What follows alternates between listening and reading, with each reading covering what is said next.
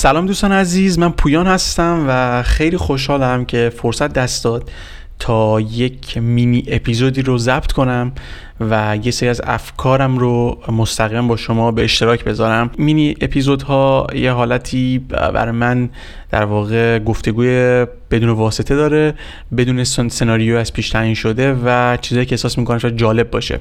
تو حوزه هوش مصنوعی و مخصوصا روباتیک که فیلد کاری خود منم هست. توی این مینی اپیزود من دوست دارم شروع صحبتم استارت بخوره با خبرهایی که ما هر روز یا هر هفته می‌بینیم میشنویم در مورد هوش مصنوعی و خب پشبندش روباتیک چه اتفاقی بر آینده ما داره میفته چه خواهد شد و همیشه چنین سوالاتی هست. و یک بحث دیگه کلیشه‌ای و خیلی طولانی شده و البته به حق. چون به اندازه کافی نامشخص هستش. تو این پادکست هم پادکست روباتیک هم سعی شده که تا حد ممکن ما پوشش بدیم. مثلا من شما رو ارجاع میدم به اپیزود هفتم که در مورد هوش مصنوعی و بازار کار صحبت شد و اپیزود دیگه. یا خبرها می‌خونیم جمنای مدلش اومده که حالا تو اپیزود قبلی در موردش مفصلا صحبت کردم و مقایسش با چت جی پی تی چیکار دارن می‌کنن آینده ما چی میشه و غیره جابار می‌گیرن و فلان و فلان و فلان. من اینجوری می‌خوام شروع کنم که تجربه شخصی خودم بگم چون خود من بنا علاقه ای که کلا به فلسفه دارم خیلی وقت در مورد فکر می‌کنم که چی میشه و فلسفه و تک بر من همیشه دغدغه بودن. روی این قضیه فکر می‌کنم که چی میشه چه خواهد شد غیره. و خودم به فردی که در عنصری که داره کار می‌کنه تحقیق می‌کنه این حوزه چقدر در واقع این کار درست غلط و از این مسائل اخلاقی و غیره. من فرصتی شد. البته این چیزی که الان می‌خوام بگم تو استوریای اینستاگرام پادکستم گذاشتم ولی دوست داشتم اینو ثبتش کنم. اینکه من فرصت شد و توی ماه دسامبر تو تعطیلات کریسمس که بود یک در واقع بازدیدی داشتم از یه موزه فاین آرتس که نقاشی و مجسمه بود که مربوط به دوره رونسانس و قبلش توی مونترال. و خب یه جای خیلی بزرگیه. چند چهار طبقه است نقاشی اون دوره و غیره و اینا و حالا کار به اون بحث هنریش ندارم که شما وقتی میرید دقیقا یک ساعت و نیم دو ساعت طول می‌کشه بخواید همه رو با دقت نگاه کنید مجسمه و نقاشی ها رو و میرید توی بود انگار که مثلا که خیلی دقیق بشه انگار میرید توی بود زمان دیگه ای و انگار از حال خارج میشید و فکر می گذشته داره چه اتفاقی میفته چی فکر می‌کردم و غیره. خب یه چیزی که هست اینه که اکثر نقاشی اون دوره رنسانس به خاطر دیکتاتوری موجود در مورد مذهب در مورد نقاشی در مورد خب دین مسیحیت مسیحیت و به مشخصا عیسی مسیح. حالا بینش کار ندارم. چیزی که در من بود این بود که همش این چیزا فلش بک برام می‌خوره. بعد اون بازدیده و یا ایونت هایی که بودم همیشه در این بحث بوده و برام فلش بک می‌خوره که اصلا چرا ما فکر می‌کنیم که این دوره ای که الان هستیم اشتباست و چرا فکر می‌کنیم قبلا درست بوده؟ مثلا خیلی وقت من این جمله رو می‌خونم کامنتار می‌بینم توی فضای مجازی. که مثلا میگن که آره مثلا سوشال مدیا اومده و اینجوری شده یا پوش مصنوعی داره میاد دیگه فلان میشه. من میگم ما چرا فکر می‌کنیم که قبلا اصلا خوب بود و الان خوب نیست و فکر می‌کنیم که الان قرار چیزی خراب بشه؟ من برای خود من به شخص اینجوریه که ما تو یک بوره زمانی از بشر هستیم. بد و خوبش مشخص نیست چی میشه چه نمیشه رو واقعا نمی‌دونیم. هزاران جنگ تو, کل تاریخ اتفاق افتادن و خیلی ها فوت کردن خیلی کشته شدن و غیره. و همچنان جنگ ها ادامه داره. اینم در مورد همین قضیه است. دوره هنری گذشت از غارنشینی و نقاشی با دست الان رسیدیم به جنراتیو ای آی و یه چیز طبیعیه. یعنی یک بخش از بشره. ممکنه آره ممکنه توی 50 سال آینده ما نابودم بشیم ممکنه. ممکنه نشیم. ممکنه واقعا زندگی خیلی برای ما لذت بخشتر بشه. در کل می‌خوام بگم هر چیزی امکان داره ولی این در قالب بشر معنی خوب بودن بد بودن نیست. اما نمی‌تونیم بگیم رنسانس دوره خوبی بوده است دوره بعد رنسانس بد بوده است. هر کدوم از اینها دوره خاص خودشون داره. پس point حرفم و اون جایی که دوست دارم برسونم اینه که ما کلا باید از این فاز بیایم بیرون که چه می‌شود وای بترسیم اینا به من باید سعی کنیم که به قول میگن دیل کنیم با این شرایط. سعی کنیم بگیم اوکی این شرایط حالا بریم استفاده کنیم از این شرایط. شرایط موجود. و دوست دارم این قضیه شرایط موجود و اتفاقی که توی دنیا داره میفته رو وصلش کنم به دو تا موضوع. و یکی در مورد مهارت هایی که ما نیاز داریم. من بیشتر کلا اصلا اینم بگم هدف من کلا از این پادکست بیشتر اینه که مفید باشه برای بچه های داخل ایران. یعنی خود من که دارم حالا یه سری تجربهایی رو به دست میارم از خارج ایران یه سری ایونت ها رو موقعیت دارم شرکت کنم دوست دارم که اینو بتونم ولو اندک ولو یک درصد انتقال بدم به کسی که داخل ایرانه و بنا به هر دلیل موقعیت رو نداره. بنا به دلایلی که مشخص ولی نمی‌تونه از کشور خارج بشه دوست نداره خارج بشه و دسترسی هم نداره. حالا اینو گفتم که بگم که در مورد مهارت هایی که ما نیاز داریم و خوبیایی که این دنیا بر ما به وجود آورده.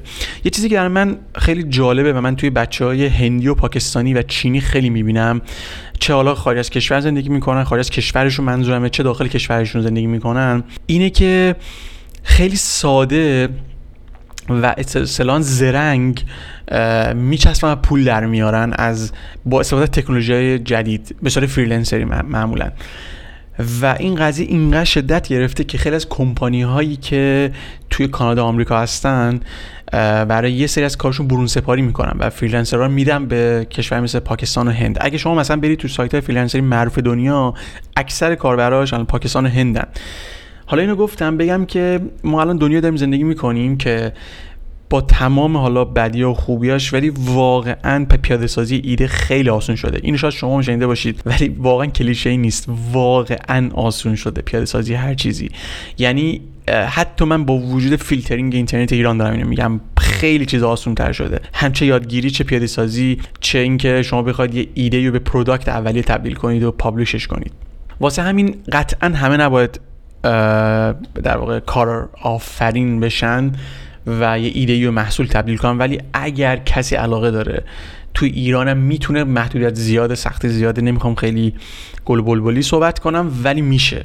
و من می‌دونم میشه میشه درآمده خوبی هم داشت و یا حتی به واسطه اون محصول مهاجرت بهتری هم داشت. اگه کسی بخواد مهاجرت بخواد بکنه. در کل که می‌خوام بگم که دنیا خیلی الان آسون شده. من اینو از اونجایی که گفتم هوش مصنوعی و خطرهاش و این اتفاقی که الان همه دارن میگن وای چه اتفاقی میفته من خب مثلا برسونم به این نقطه که خوبی شد ببینیم و بتونیم باش دیل کنیم و استفاده کنیم از این شرایط.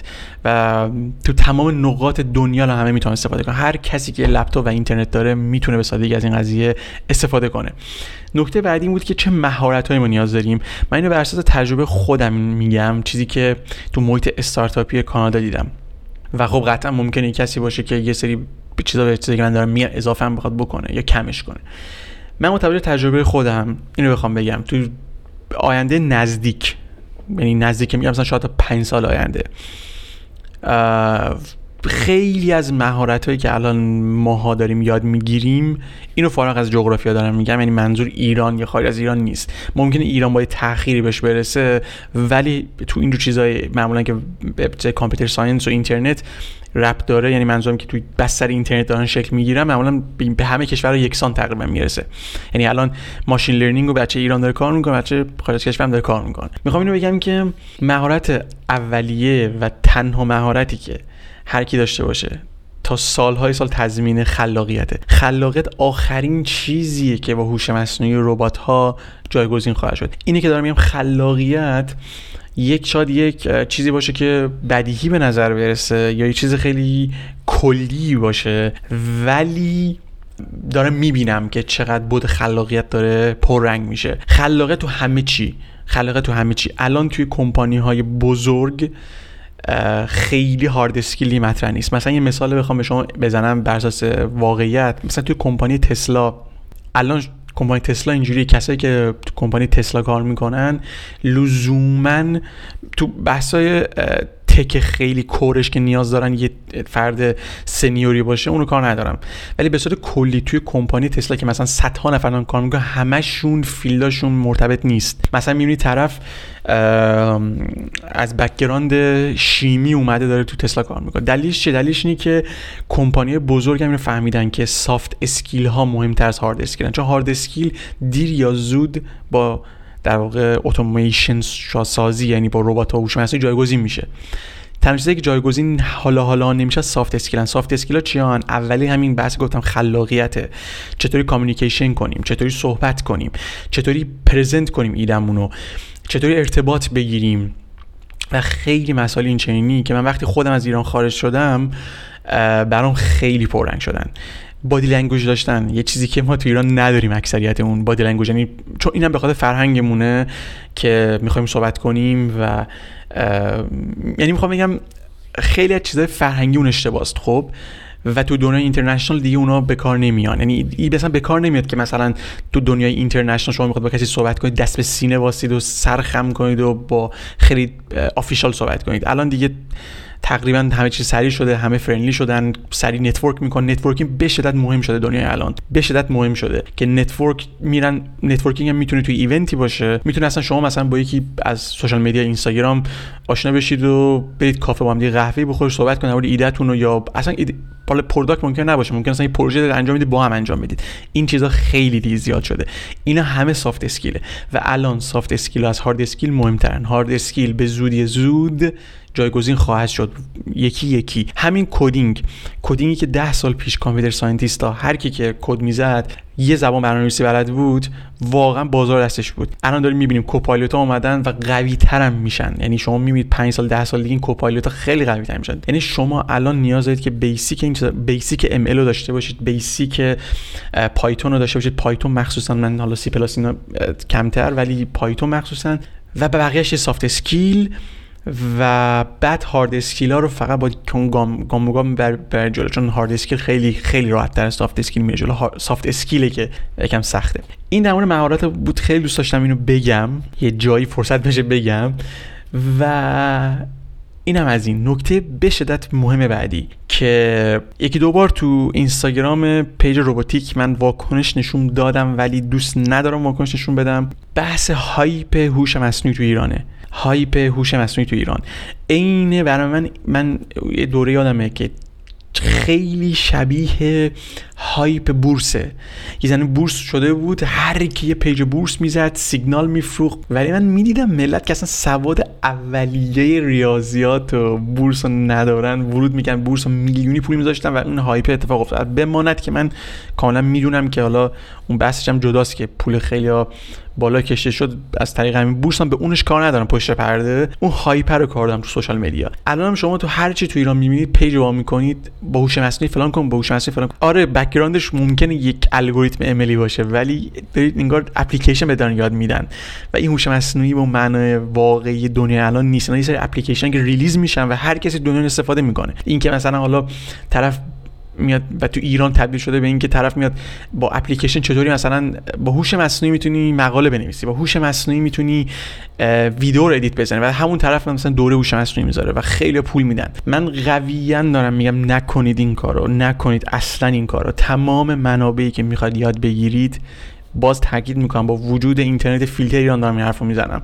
یعنی به قولی میگم بیرون از گود نیستم.